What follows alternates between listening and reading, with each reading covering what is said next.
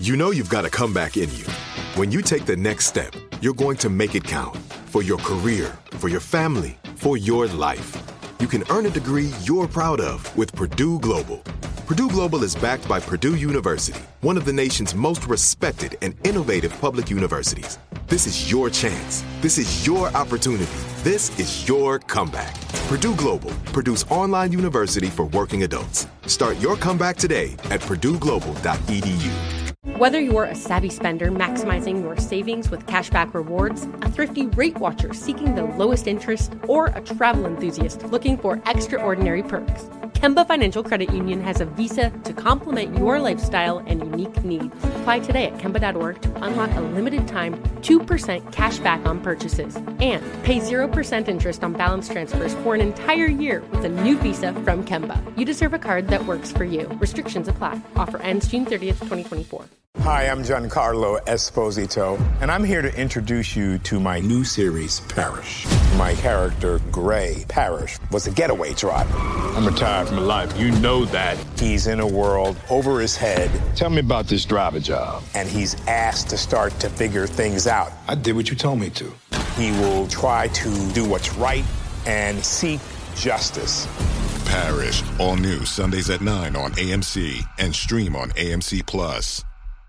I'm Alec Baldwin, and you're listening to Here's the Thing. You used to start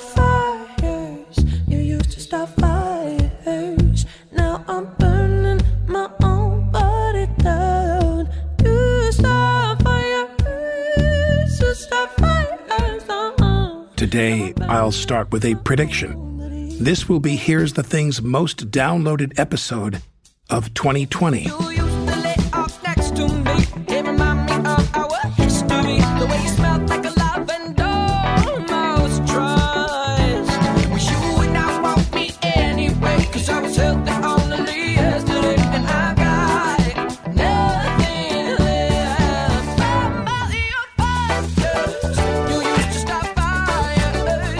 This show is usually my way of taking you into the lives and careers of giants, people at the top of their mountain looking down. Today, our guests are at the base of the mountain looking up. Perta is at a thrilling moment for any great band. This track is called From Fire, and it's the only song they've released. In the Beatles timeline, it's after the Casbah Coffee Club, but before George Martin. They're represented by William Morris, but the frontman still works at Starbucks. They had a profile in Paper Magazine, but the guitarist's mom drove them to our interview. Perta's frontman is Matt Bazalka, and there are only a handful of people in a generation with his talent and stage presence. Within a year, maybe two, you will know his name. But joined by the band's founder, Colin Kenrick, in a small LA studio for our conversation, he's still just a normal kid. Well, not normal exactly, something his parents accommodated. I wanted to perform since I was very young. Um, they had me trying different sports out, and then um, one day during a wrestling match, I got like flipped over and lost a tooth, and they were like, "Maybe we should try the art." and fun. Where'd you grow up? Uh, Pennsylvania, like rural Pennsylvania. Oh, wow. It's called the Lehigh Valley. Yeah, it's I've a heard of small it. collection of towns. I remember I made like the front page of the newspaper when I was eight years old because I was the only male dancer in like the entire valley. Well, when I listened to you, this is when you were at the, I guess you were at the gig at uh, the Troubadour. Uh, Where, where's the one where you're wearing the white? Oh, that's uh, Moroccan Lounge, yeah, with the fringe. He knows all I'm the sit- outfits. well, of course he does it. but How could it be otherwise? And I'm sitting there watching, and you stand up. You like make an entrance, even though you're already there. You stand up, and I'll let you describe it. I don't want to say it's Elvis. I don't want to say it's Cher. That white jumpsuit split open to the navel, the the fringes. I'm going. Look at this guy. It originally was not actually to the navel. It was, they didn't have the air conditioning. Yeah. And you open your mouth, and I thought I was going to pass out. Did you train? I mean, I took a year of lessons when I was like 11. Whose idea was it? My mom, And you and you left there when you were how old? right after I graduated high school. To go where? uh, here to And you- CalArts. and you yeah.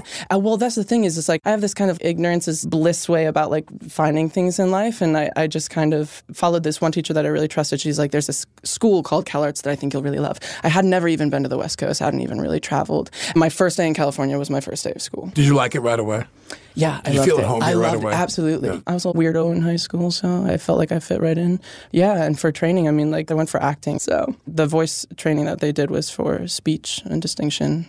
Just More 'cause- like theater. yeah, Like, like yeah, voice training for the yeah. theater. Right. And for you, I'm, I'm talking to Colin Kenrick now. For you, what was music in your life as a child? Like, what did you listen to? Were you rapidly into music? You know, what's what's your musical DNA? So, music was the connection to my dad. I was raised on the classic songwriters, you know, Paul Simon, Bob Dylan. Where'd you grow up? Local LA kid in the suburbs. And growing up with my dad, I remember him showing me a, Dylan song when I was 13. What song? It was Spanish Boots of Spanish Leather Okay. by Bob Dylan. And uh, that was a song that it was like a, a sailor song. And for some reason, the story really spoke to me. And then when I started playing music, You picked up a what? I picked up a guitar. You did? I picked up a guitar and fumbled through some chords. So uh, I started with that, and I eventually moved on to you know people like Elliott Smith, just kind of the classic songwriters, really angsty. That was my bag. So shifting this project, it's very much away from what I used to write because it's not really You our wrote? sound. in my bedroom. How old are you now? I'm 26. Right. Right. Wait, this- did you have another band before this band? high school bands? you know, nothing to you know, nothing to write home about. Um, Someone's laughing mockingly at your you know, past. It's not me. no, they're wonderful. The videos on YouTube. oh no, we're not talking about those. Oh, I can't wait. Oh yeah, Those don't super exist. Till I get angsty. home. So I went to school for this, and I started doing songwriting, and wasn't really sure what I wanted to do when I when I left. And Where'd I- you go to school? Oh, we both went to CalArts, the California Institute of the Arts, Right. up in Valencia, California. Great place. And um, Did you meet there? Sort of. We knew each other. We were in one class. I remember. yeah, I, see, I don't even remember that class. Because you were high or because you're wide? It was an art school, It- so and it was it was a Okay. science quote unquote class. Right. But what about music of your generation beyond the Beatles and uh, Simon and Garfunkel, whatever? What did you listen to? What did you love? oh man, I don't know if there's anything I really loved. Um, Seriously. I think it was just a matter of influence for me from you know where I was receiving music from. You know, uh, mostly my dad and kind of his group of friends. And you were raised on something I- else. oh, I, yeah, absolutely. And what was this music uh, of your generation? What was it missing as far as you were concerned? I think it really was missing the storytelling, the structure of a song. Explaining a story, whereas it just felt like, and even more so now, about the hooks and the catchiness and the repetitiveness. Yeah. What's the first time that you sang? This is always intriguing to me because I had this I had this wonderful conversation with Thom Yorke about this. I mean, Thom Yorke sits here with me in our studio in New York and says, you know, that he he hated his voice. He didn't think he could sing. And Nina Simone. when did you first? How old were you, and where were you when people first said to you, you could do this? Hmm. Were you in the bathroom in like a Cher outfit with a brush in your hand, I- uh, the- doing "Do you believe in love after love" or whatever that song Cher is? Cher wasn't my diva. I mean, No. I, of course, you know, honor and respect her, but um, Britney Spears was. That's so embarrassing. It's not. I love No, her no, so it's much. perfect. It's perfect. Oh. so, oops, I did it again in the bathroom Yeah, with a hairbrush. actually, I distinctly remember I got her CD. Oh God, I think it was the second one. I wanted it so bad for Christmas, and my grandma bought it for me. But she she handed it the way she handed it to me. So we how we did is we unwrapped gifts, and then we went up and had to say thank you. So I like unwrapped the gift and I was saying thank you, and I, she's like, "Oh, that trash," and my mom just yelled from the other room, "He likes what he likes." Leave him alone. Always, my whole childhood, my mom being, Right. "Leave him alone." Yeah, I don't know. But that was the beginning. Well, yeah, I mean, honestly, like my siblings and I would put on productions at my grandparents' house in the summertime. And I was like the one who was into performing, so I was like the director and like star. You were the Orson Orson I was the of your Nicolas family. Cage. um, you know, I I think I pursued acting because I didn't really I remember there was a moment in high school when I was really starting to think about music seriously. And there was somebody who asked me, they're like, well, do you understand music theory? And I think that deterred me because my mind couldn't really grasp chord progressions. And so I was just like, I don't know. I, I, I honestly thought of music as like magic. And I was just like, okay, well, that's out of reach, but like, how can I continue to express myself? And I, I really love dissecting plays and like reading them. And So you're still on the fence about whether you want to give up acting and do this full time? no, you know, thanks to Colin, like I feel a lot more confident about doing this and and I get the best of both worlds so like with the songwriting process the lyrics are very like story driven um, we only have the one song out now but a lot of the songs that I'm Which really is? proud of from fire Right. and the uh, like trust fund that one's about growing up in Pennsylvania that one's about not having much money I want to get to the songwriting thing after I ask you. Describe for me how did the whole group come together? it's kind of a long road. So, like I said, we kind of knew each other in college, and And you knew he could sing. no, no, I had no idea, nothing of the sort. So I left Cal Arts. I got a great education, but I was very deterred from music making. I was very self conscious about my own process. Um, I was looking around. And Cal Arts is the best of everybody, right? It's like the best of every town in the country coming together. So you get there, and all of a sudden, you're like, "Wow, I thought I was great, but this guy's super good at this, and this guy's really good at this," and it it deterred me from my own process because I was trying to do what everyone else was doing. So by the time I graduated, I thought I was done with music. I thought music was like behind me. I went into music management. You know, I got a job at a music management company. I eventually ended up working as a talent agent for a little bit. Um, Where? I worked at a place called First Artist Management. Shout out to them. It's a small boutique uh, composer agency for film and television composers. But I was managing another group out of college, um, and Matt, we put on like a warehouse show for them, and super illegal. And Matt Very fun. opened for the band that I was working with, and he came on stage with the producers, a guy on a computer, and like opened his mouth, and I had the same reaction you did. I just like stopped. I walked up to him immediately after the show. I was just like, dude, how do I not know this about you? You know, how do I not know you're this kind of singer? And I just said, let me take you to dinner tomorrow. It was like the next day. I was like, let me take you to dinner. Did you have the money to take him to dinner? Did you actually have the money? I pretended yeah I did. you absolutely pretended I- because all we got was appetizers And we got drinks. That was great. Um, it's a very nice place. So we sat down and I said, you know, you're amazing. What do you want out of music? What is it that you need? And we both kind of simultaneously came to the conclusion that he needed live musicians because being on stage by yourself with a guy on a computer didn't feel like it fulfilled his vision. I find this fascinating. You began to conceive what the music's going to be. Exactly. Not you with a synthesizer. it was just we wanted a live Band. band. We wanted a band because he because he was so dynamic on stage, and and I got the sense that he was a little bit bored because he didn't have the ability to interact with people. It felt it was lackluster. it was it was lonely Yeah. to be honest like Yeah. like it was a, it was a very If lonely you want to process. jerk off on your own, that's acting. yeah No, I mean like, band is a like, group. yeah, I mean I was I'm just like used to like being an ensemble and like it was a lo- lonely process and like um, there was a lot of times where I wanted to change something but I didn't necessarily have the vocabulary and now like being in a room full of like live musicians I can be like it should you know if it could feel like this that would be amazing and like Danny our bass player can be like oh okay well what if we try and you know what I mean sometimes all I can use is like imagery uh, for that kind of stuff Mm-hmm. um, because I don't have the vocabulary that they have So the two of you go out and get who? What happens next? So after we talk, I texted a lot of the guys who you know are now in the group, and I made a joke. I'm like, I'm starting a super group, all right, around this lead singer. Here's a, like a voice memo on an iPhone, maybe a 30 second clip of him singing, right? So I texted, you know, Daniel Zucker, our bass player, Justin Siegel, our uh, drummer, and I was like, tomorrow, my bedroom. Everybody meet, bring your instruments. Yeah. And it, the next day, they were like, "Yep, I'm in. Sounds great." what was that like for you? I was so embarrassed because they like actually enjoyed that clip enough to like come and like, I, and I also like growing up, I didn't have a lot of guy friends, so it was like I was very very nervous. In fact, I had one guy friend, um, and Colin made everything really really comfortable, and the guys were super super chill. And I, but That's I was nervous cool. because like I just didn't know if they were interested in the thing or if they thought something was like stupid or, um, I, and I you know I just I don't know I was very like on edge about the whole thing. But then like as soon as we got into the room and there was this the first song um, written was skit uh, a song called Skittles, and um, we just started playing it together. They, they, Colin was like, "Let's just jam on it."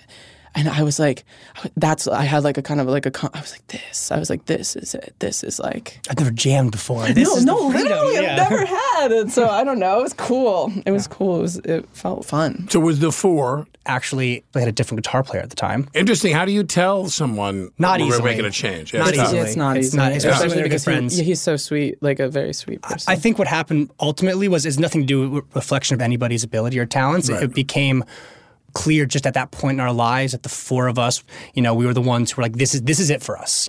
This was kind of our all in. There was no like backup options. It was just Now, for a bunch of young men, where do you rehearse? Where do you write? How do you get out of the garage well, we're and into the club and performing? we're still in the kitchen. If that's Yeah. any consolation. We rehearse in We my moved from a bedroom to a we Went from kitchen. a, Yeah. We're the bedroom band to a kitchen band. Um, Is there another place? But, but in an ideal world, is there another place you should be rehearsing? yeah, certainly. I just Where? think uh, there's an endless amount of studio space Yeah. in LA. It's just To that rehearse. It's money. to rehearse. It just it's expensive, and unfortunately, that's the process. I mean, we're pretty young as a band, and we've been incredibly fortunate, um, for a lot of the opportunities we received. You know, we started out playing like the smallest bars and clubs you've never heard of, right? Like a Where? couple, yeah, like the State Social House. You know what I mean? Where? like in West Hollywood. Like this is all Right. like in Yeah. How many Hol- seats? Oh, there were no seats. No, no, no, no. We were playing to like a wall, and then like people were like the on the attic. side. It's you- literally very small, and like the Is it sound as small thing. as this room? It- no, that's like right. almost the stage was as big as this. Oh, yeah. The stage. Imagine like a drum kit, a bassist, a keyboard. Yeah. Everything was on. And you were one of how many acts in the show that night? oh, that was just us. Just you. That was just us. And you Yeah. played for how long? Thirty-five minutes. 35. Yeah, something like we that. We did our best. You know? Yeah, we did The sound guy took a phone call in Yeah, the middle of yeah, our exactly. It was- It was amazing. The sound guy's Yeah. phone You went off. Oh yeah. That's why and it's it's interesting to see the process, like where we started, and obviously we have a long way to go. But you know, we've been really lucky about you know, Yeah. like we headlined the Troubadour at some point because we got an opportunity. How did that happen? So we got an opportunity to open for. We played there twice beforehand. Yeah. You had played there a couple times before. How do you first get into the Troubadour? Okay, so- Will you send them a tape? How, like, how do you No, get in there? so here's what hap- Well, usually they came to to the shitty little club that you were in. or- No, no. The first opportunity was our bass player played in another band, kind of local. They've since disbanded, um, and they were playing, and they wanted an opening act. Right? They had a couple bands playing, three or four bands playing. So we played then. The next time one of the acts mm-hmm. was there and saw us, him and his manager approached us because they thought we fit their style and they really liked our show and like, will you guys be our opener? And after that show, uh, I got in pretty close with the booker at the Troubadour, whose name is mm-hmm. Amy. She like emailed me the next day, like, "Hey, great show! Like, when are we booking Perta for a headlining show?"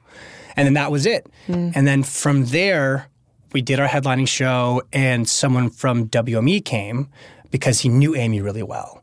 And she's like, "You got to come check out the show." And you know, we we did a couple creative things. My roommate actually works at WME, right. so he went to the A and R people secretly without mentioning our relationship and was like, "Listen, you got to cover this show.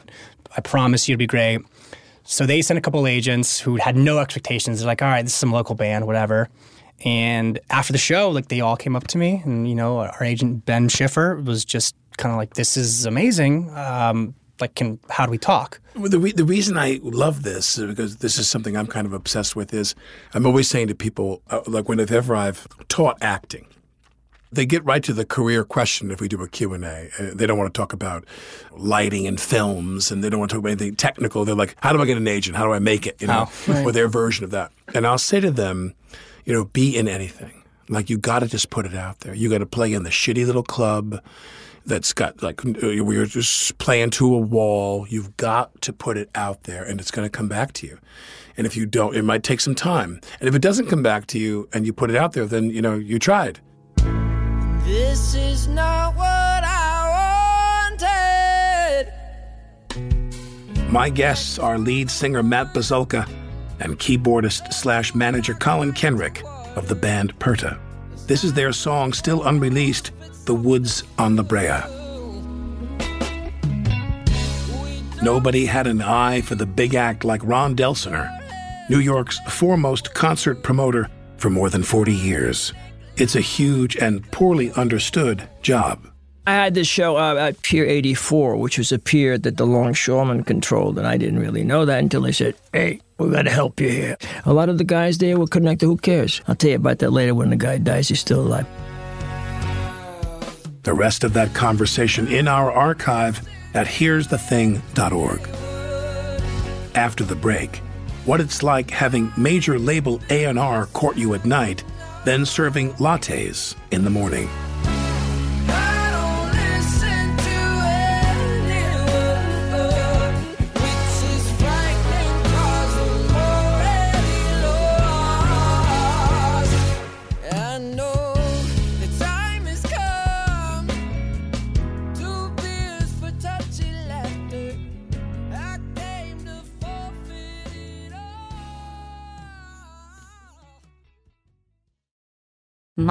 A lot of your demands over the years. This Mother's Day, get her the Bartesian cocktail maker that makes premium cocktails on demand. In just 30 seconds, have your choice of over 60 premium or seasonal cocktails, all at the touch of a button. Get $50 off on the Bartesian cocktail maker now when you buy one pack of cocktail capsules. So, for all the times you made a mess, get mom the countertop cocktail system that makes premium cocktails without making any mess at all. For all the times you begged for soda, get her premium cocktail capsules made with real fruit juice and craft bitters. For all the times you demanded tacos for dinner, get her the Bartesian that mixes margaritas in just 30 seconds. Make mom's Mother's Day and all the 364 days that aren't Mother's Day with a Bartesian cocktail maker at $50 off. Visit B A R T E S I A N dot com backslash mother now to get $50 off the Bartesian Premium Cocktail Maker. Bartesian, premium cocktails on demand. Whether you're a savvy spender maximizing your savings with cashback rewards, a thrifty rate watcher seeking the lowest interest, or a travel enthusiast looking for extraordinary perks, Kemba Financial Credit Union has a visa to complement your lifestyle and unique needs. Apply today at Kemba.org to unlock a limited time 2% cashback on purchases and pay 0% interest on balance transfers for an entire year with a new visa from Kemba. You deserve a card that works for you. Restrictions apply. Offer ends June 30th, 2024. Snag a job is where America goes to hire, with the deepest talent pool in hourly hiring. With access to over 6 million active hourly workers, Snag a job is the all in one solution for hiring high quality employees who can cover all your needs. On demand, temp to hire, part time or full time. You name the position warehouse worker, retail associate, grocery store clerk, fitness trainer, baker, stylist, bellhop, podcast producer.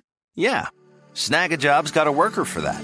With our easy to use platform, you're able to seamlessly post and fill available positions quickly with a dedicated customer support team to provide all the help you need along the way. Kinda nice knowing you have a talent pool like that in your own backyard, right? Snagajob is the partner you need to keep your business running smoothly. So visit snagajob.com or text snag to 242424 to talk to an expert. Snagajob.com, where America goes to hire. This is Alec Baldwin, and you're listening to Here's the Thing. I'm gonna take flight off the ocean Cause I can feel it in my bones. I've got that east coast thunder forecast. In the valley of my pelvis And I gathered my family's faith And I gave it to me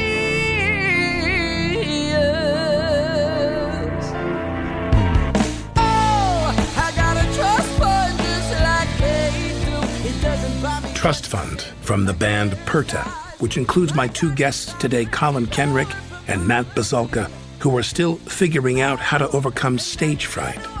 This is Matt. I do get very, very nervous, but I have this thing, I haven't told anybody yet, but I like pretend like I'm walking into warm water, and that really helps me. And I, I always try to make an entrance, um, one for the theatricality of it, but like also because the fans demand it. right, exactly. All three of them. Um, I, it just helps me like uh, kind of like click into place. I can fall back on the technical if I need to, but I end up always kind of after at least the first song, I, I always kind of get lost and like I don't know. I- Like like I said, when I was growing up and I was performing those shows for my grandparents, it was always just such bliss and freedom and like um, and we were running amok around the house and like all of the crafts were available to us from the basement, so we were able to make these costumes and because the lights are in my eyes or like it really feels like I'm going back to like those times. If I would do a movie, it was always like, what can I do to stay in a certain state that is symbiotic with the work I'm doing? So if I'm mm. doing something very light, The hardest thing is to be as light and free and funny and warm and generous of spirit. So if I was doing like a comedy, I'd go in my room and I'd watch like dopey comedies on the TV. I'd watch Some Like It Hot, and I'd watch nothing to take to blow the wind, uh, you know, my sails in any direction. It was like heavy. Right. So that when they'd say, "Okay, we're ready for you," they'd knock up the trailer. They go, "We're ready for you," and I go out and be like, "You know, hey, shamalama ding dong," and I'm ready, you know, whatever my thing is. Yeah. And then if it was the opposite, if I was doing something really heavy and really dark, we're watching Scarface on a loop like for nine hours all day long Mm. to stay in that zone of like, Yeah. you want to fuck with me? You want to fuck with me? Okay. Yeah. But then I want to paddle back into that current in Mm. front of the camera. So for you, you try to relax and get yourself in some zone. Yeah, I, I, I usually spend the day like uh, being alone. I have to I have to like Interesting. yeah. Even in New York, like the, the boys stayed in one house, and I I got to see you in your apartment, like, don't come in. Such a diva. You know when it's show day Get because Matt never's quiet, and then the day of the show comes, and it's just like silence. It's just, you know what I mean. He does not want to talk to anybody. It's like very like you you whisper to him. He's you the know? maestro. He's drinking tea, and I'm like, all right. So talk to me about songwriting. Do you have an album's worth of songs together? At this point, we probably have an album's worth, if not a little bit more. How many songs is an album now? I mean, we Eight, probably have 10, more. 12? Yeah, we have more than that. Yeah. I mean, we probably But like finished, finished. yeah, yeah. finished, unfinished, probably the twenty something songs. Fire? What's, what's From it? Fire. Fire. From Fire. You wrote that song? Yeah, lyric and melody, and not chord progression. Like that's all these boys. Now, why is that the song that's out there that you released in social media? It was our like grooviest, most upbeat thing. Um, which I mean, and also like what I love about it now, which is not something we were thinking about at the time, but I think it it, it is like the truest testament of like how we function as a band. So Sure. like I originally uh, had written that on my shitty guitar and brought it, and it was a ballad. It was like a very Jeff Buckley like ballad. And for for maybe the first year, we were trying to like figure out where that song should land. We performed it different ways, and we did the rock ballad version. And you know, at the end of it, everybody was like, "Yeah, it doesn't feel right." Mm. And then I think it was Justin. Justin, Yeah. he was like, um, our drummer. He said he was like, uh, Danny, why don't you try like funking it up? Because Danny was like, we were, he, they were just jamming before rehearsal to warm up, and he was like doing some funk stuff. He's like, what if we funked up from Fire? That's the beauty of this kind of collaboration. Is you know, if you listen to the lyrics, the lyrics aren't necessarily as upbeat um, as the feeling of it is, but it, I think that it represents how these boys and I interact and how I can trust them with like feelings and stuff. Yeah. yeah. I think I think at the time it was the song that where it felt like everything clicked for us. You know, when we started as a band, we all have very different backgrounds musically. You know, and I think it was the one where we all kind of came together and were like, oh, this is our sound. This is Right. what we've been kind of searching for that satisfies everybody's musical background and feels right. So when that song came together in its current rendition, it was just the one that made sense. You mentioned that uh, Justin was the one that said funk this up Mm-hmm. and everything. So it's collaborative in that sense. Very Absolutely. much Absolutely. so. But is somebody the decider? No, It's a group. We we, just had literally this had this conversation. conversation last night because I mean that's the beauty of uh, being with a bunch of emotionally intelligent people is like our our fights aren't really fights. They're they're conversations. I told Justin I was gonna smack the shit out of him. To be yeah, fair, to be and then fair. they like had a huge fight, and now here. Don't do that. Take my word for it. Don't do that. no, we just we had like a little moment of disagreement. And we are like, okay, so like, how have we been deciding about things? But you're the you're, you're functioning as a road manager for the band. yeah, Yeah, I'm, as of now. Yeah, for now. I mean, since we've been doing this, I've been, you know, I'm the guy in the emails, basically. But is there you know? somebody who you is is the goal to get somebody external from the Yeah. band to Yes, take care of all that? yeah, I that's mean- advisable. You think? Yeah, initially, I mean, when we think so, started this band, I was only the manager. I wasn't even the keyboard player. You know what I mean? I, I, I started playing keyboard what a year ago. yeah, that's an incredible thing. Is he's as good as he is now, and, and has only been playing for a year. He picked it Justin up plays what now? Drums. Drums. And who's the other one? Daniel is the bass player. Oh, oh, so bass. So you're Yeah. still the keyboard. I'm the keyboard player. Yeah. You're the one that cut the throat of the other keyboard player. I was a manager too, so that You were the job manager. came to me. You have the big little pink when we slips in your decided that, bag. everyone looks at me and they're like, "How are you going to do this, man?" So. But you want to get, uh, you know, no pun intended, but you want the Brian Epstein who's on the Oh, outside. Oh, absolutely. We're also looking Take for a. George Martin. We're hiring Yes. George Yeah. Martin too. So That comes in handy. How do you, at this stage, I mean, you guys haven't taken off yet, Mm. so to speak, but how do you integrate everybody's musicianship? Meaning, do you sit there and go, we need to give him a solo? We need to, you know, is there It's always some- chance. Always chance. Talk about each person. I think the good thing about this band is everybody has strengths and weaknesses, Right. but they complement each other mm. really nicely. So there's not like we and we lean on each other for those things. You know what I mean? There are certain things where you know I'm not as technically proficient as a lot of the guys in this band, but but I'm a songwriter. Like I, that's what I grew up doing. So I have a sense of how to craft songs and you know what your works. knowledge of music theory is yeah. like and I, I I think I work as Matt's editor. He'll write something and I'm kind of like, okay, that's great, or like that's too many words. Can we consolidate that a little bit? Mm-hmm. That is not enough words. Do you agree with what I mean? him? Sometimes I will be like, I have to go with my gut on this, and he respects that. It's tedious sometimes because you get so like solidified on something, but you know when you spend time away from it and you listen back to a, a rehearsal recording, I'm like, okay, yeah, that's a lot of syllables. What would you do now? Like, what would you do? Like, if- like if you could afford it financially, Hmm. More rehearsal time? Is it like getting in a room and just playing and playing and exploring together? I think it'd be more recording time, honestly. I mean, we've been mm-hmm. we've been in a nicer facility. Well, well, right now we're kind of making do with what we can. You know what I mean? We Where are you with- recording now? We work with a producer named Dan Weidland. Shout out Dan. So From Fire was recorded in his studio. In his studio, in about twelve to fifteen hours, we did that. We had Right. about Very, a very day, long and, and you have to pay for that. Yeah, Yeah, yeah. that's why we did it Right. in one day. That's Yeah, all the money yeah, if we had had. a, if we had a week, we would have made it. You know, you have an even better song. So here's what's interesting to me: if someone dropped a, a chunk of money on you, you're going to go and have a nice place to record. Mm-hmm. Right. Is that like a dream for you to have people have the freedom, or you all have to work? you're- You're working. How many jobs you're working now? Uh, I'd say two and a half. And what are they, if you want to say? Two and a half. Um, I do work for Starbucks. Mm-hmm. That one is probably the one I'm ready to get rid of the most. I love them; and they're a great company. But 4:30 in the morning, five days a week is No. fucking hard. Yeah, um, Got to get you out of that right away. Usual day is like 4:30 to one, and then um, I work at an after-school program. It was actually is one of my favorite jobs because I've worked with kids um, in different aspects. Um, at the LGBT Center, I worked for two years in a program there with Why? kids.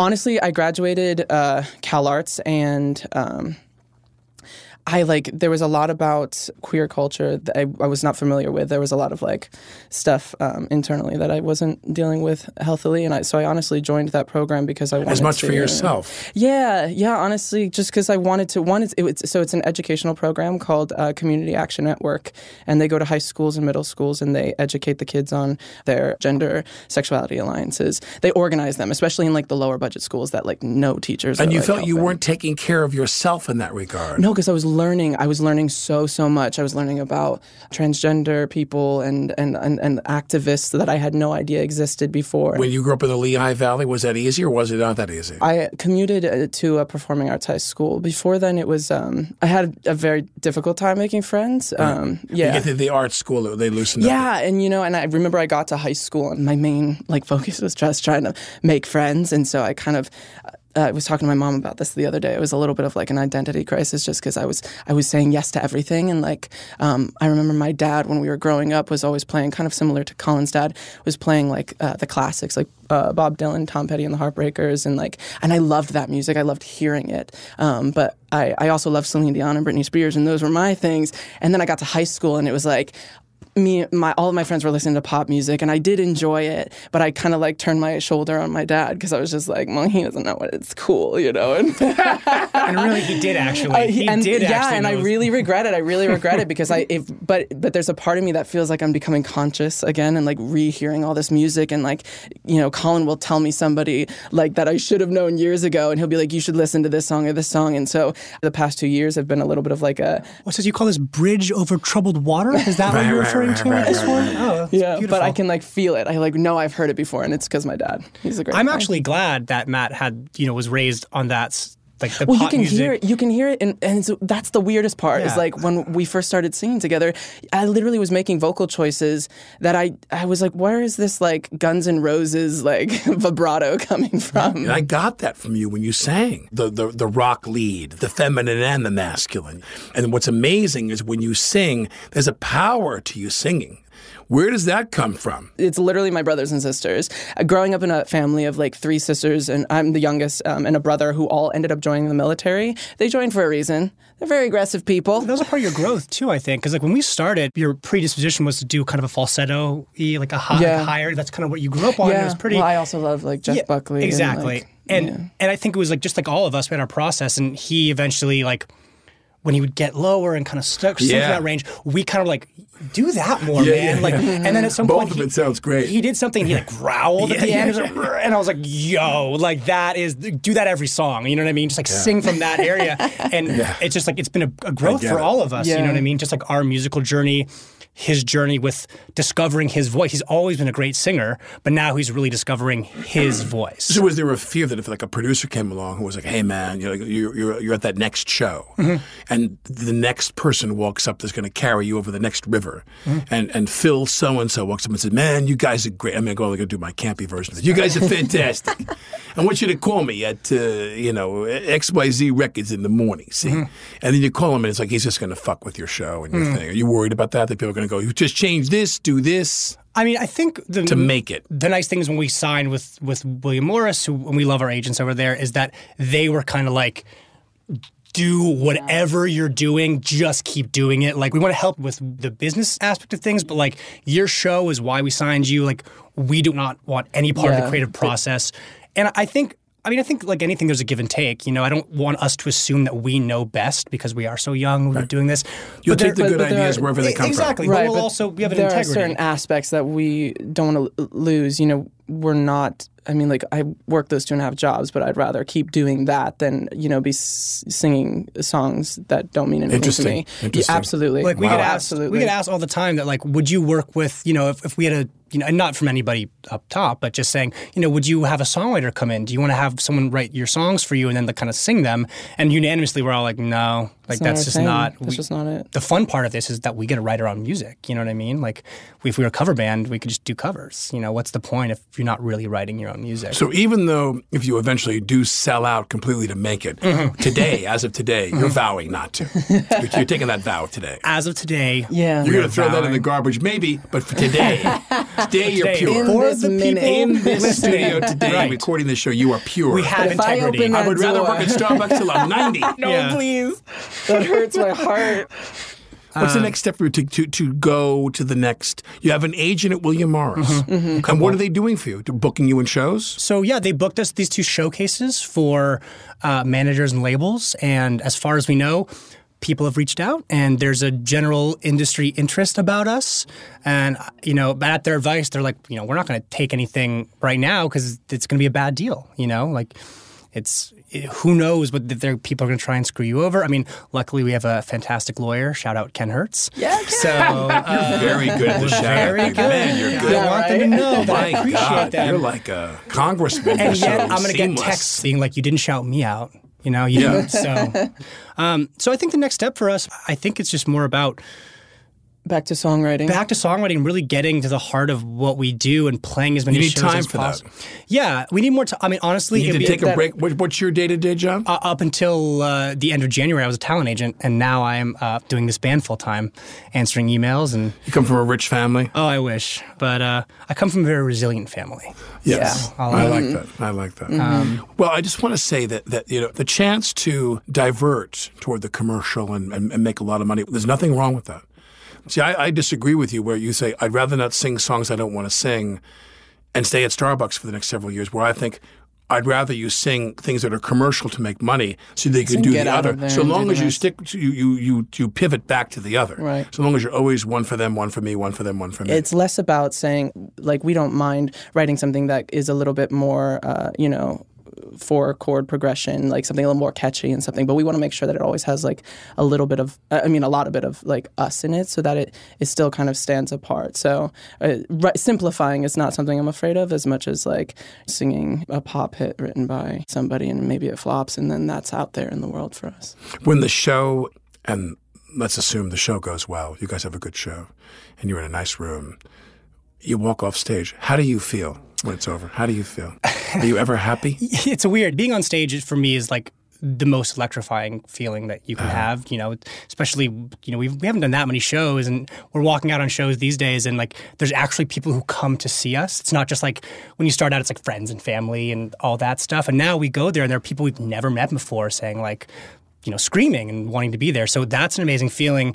As a musician, I always get off stage and I think, you know what, I could have done this better. You No want to get one- up and do it again and Yeah, I'm like, what can I just did. go do that one Yeah, part again, like Yeah, yeah, by yeah. myself on stage? I stage? know that. I know that. Yeah. So, and, and I don't think that will ever change. And I think that's just the nature of trying to be creative and be an artist. Uh, for you, Matthew, I mean, I'm watching you in this song. I mean, to me, it, it- there's nothing wrong with all this celebration of Freddie Mercury and Bohemian Rhapsody. But what I was excited about when I saw you was I was like, okay, well, where's the next Freddie Mercury? Rather than us sitting here, and to me, you are the next Freddie Mercury. You were like Bowie. And I want to know, are you ever satisfied? It's the same as Colin, and we kind of bond about that fact. We walked off the stage in uh, New York, "A Baby's All Right," and um, this one A and R rep from like SoundCloud or something drunkenly cornered me, and I was like already in a state of like, I fucked this up, I fucked this up, and I also uh, strained and pushed during sound check, and so I was a little raspier, and so um, and my mom always says like you're your toughest critic, but I mean honestly, I think that's what keeps making us like better and better. Why would we not? Why would you? You know, but I mean, then we do enjoy. It's not like Yeah. we sit there and we're like, that was shitty. It's like you get off and you're like, this, this, and this. I'm gonna like focus on for the this next rehearsal. show. Yeah. But now let's enjoy. You know, we spent Yeah. weeks putting And it we into the show. hammered, you know, you let's- know? I think that's yeah. Oh, by the way, where did the name come from? Perta is actually one of my favorite plays. It's uh, called Birdy by Naomi Wallace. It's an adaptation of a, a novel, um, and it's it's this bird uh, that this boy from Pennsylvania who is battling his identity crisis of being um, a gay young man in, in yeah. this is from a book? A novel adapted into a play by Naomi Wallace. And, and, and, and, and that's called? Um, Birdy. Birdy. Yeah, and, the Perta- bird is the bird. Um, name the name yeah, of the But the boy, it's really a psychological thing where he like puts the his like his confidence into a bird, and the bird really like tells him like. so it's like Equus, but rather than a horse, it's a bird. yes, and I'm Daniel Radcliffe laying naked. okay, that's Which the album not cover. Not a moment I was mad about. That's, that, that's the album cover. I love it. You naked with a bird.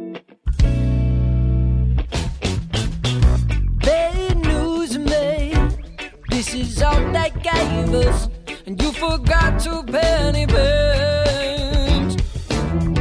You want the truth, babe.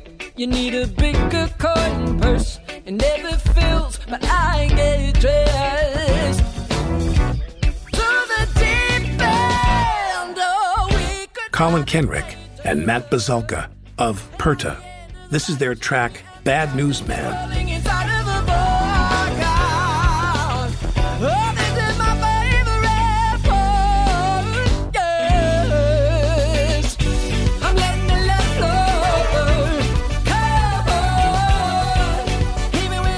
Perta, as you'll know by heart in a few months, is vocals by Matt Bazolka, Daniel Zucker on bass, Colin Kenrick on keyboard, Justin Siegel on drums, and guitarist Chance Taylor. Check them out at pertamusic.com. That's P E R T A, or at Perta Music on Instagram.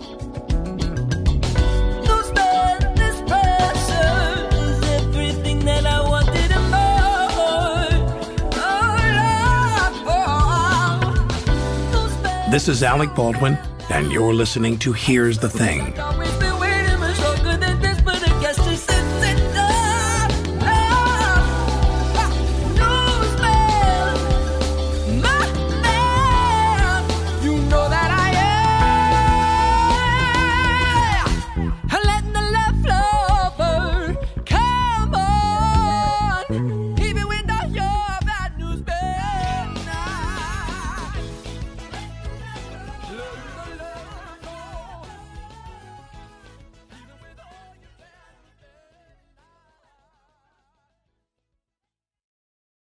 Whether you're a savvy spender maximizing your savings with cashback rewards, a thrifty rate watcher seeking the lowest interest, or a travel enthusiast looking for extraordinary perks, Kemba Financial Credit Union has a visa to complement your lifestyle and unique needs. Apply today at Kemba.org to unlock a limited time 2% cash back on purchases and pay 0% interest on balance transfers for an entire year with a new visa from Kemba. You deserve a card that works for you. Restrictions apply. Offer ends June 30th, 2024. Do you dream of a healthier life, but education feels out of reach? Trinity School of Natural Health makes holistic education accessible with online programs to fit your busy schedule. Trinity School of Natural Health makes holistic education accessible with online programs to fit your busy schedule. Trinity School's Certified Natural Health Professional Program is the perfect entry point to gain foundational knowledge to empower yourself, your family, and your community to live healthier lives. Turn your passion into a career. Visit trinityschool.org for more info now. You deserve a moment to yourself every single day. And a delicious bite of a Keebler Sandies can give you that comforting pause. Give yourself a delicious escape from the afternoon with the melt in your mouth magic of a Keebler Sandies. This magic is baked into simple shortbread cookies by Ernie and the Keebler Elves. So as life continues to fly by, make the most of your me moment. Take a pause and enjoy a Keebler Sandies.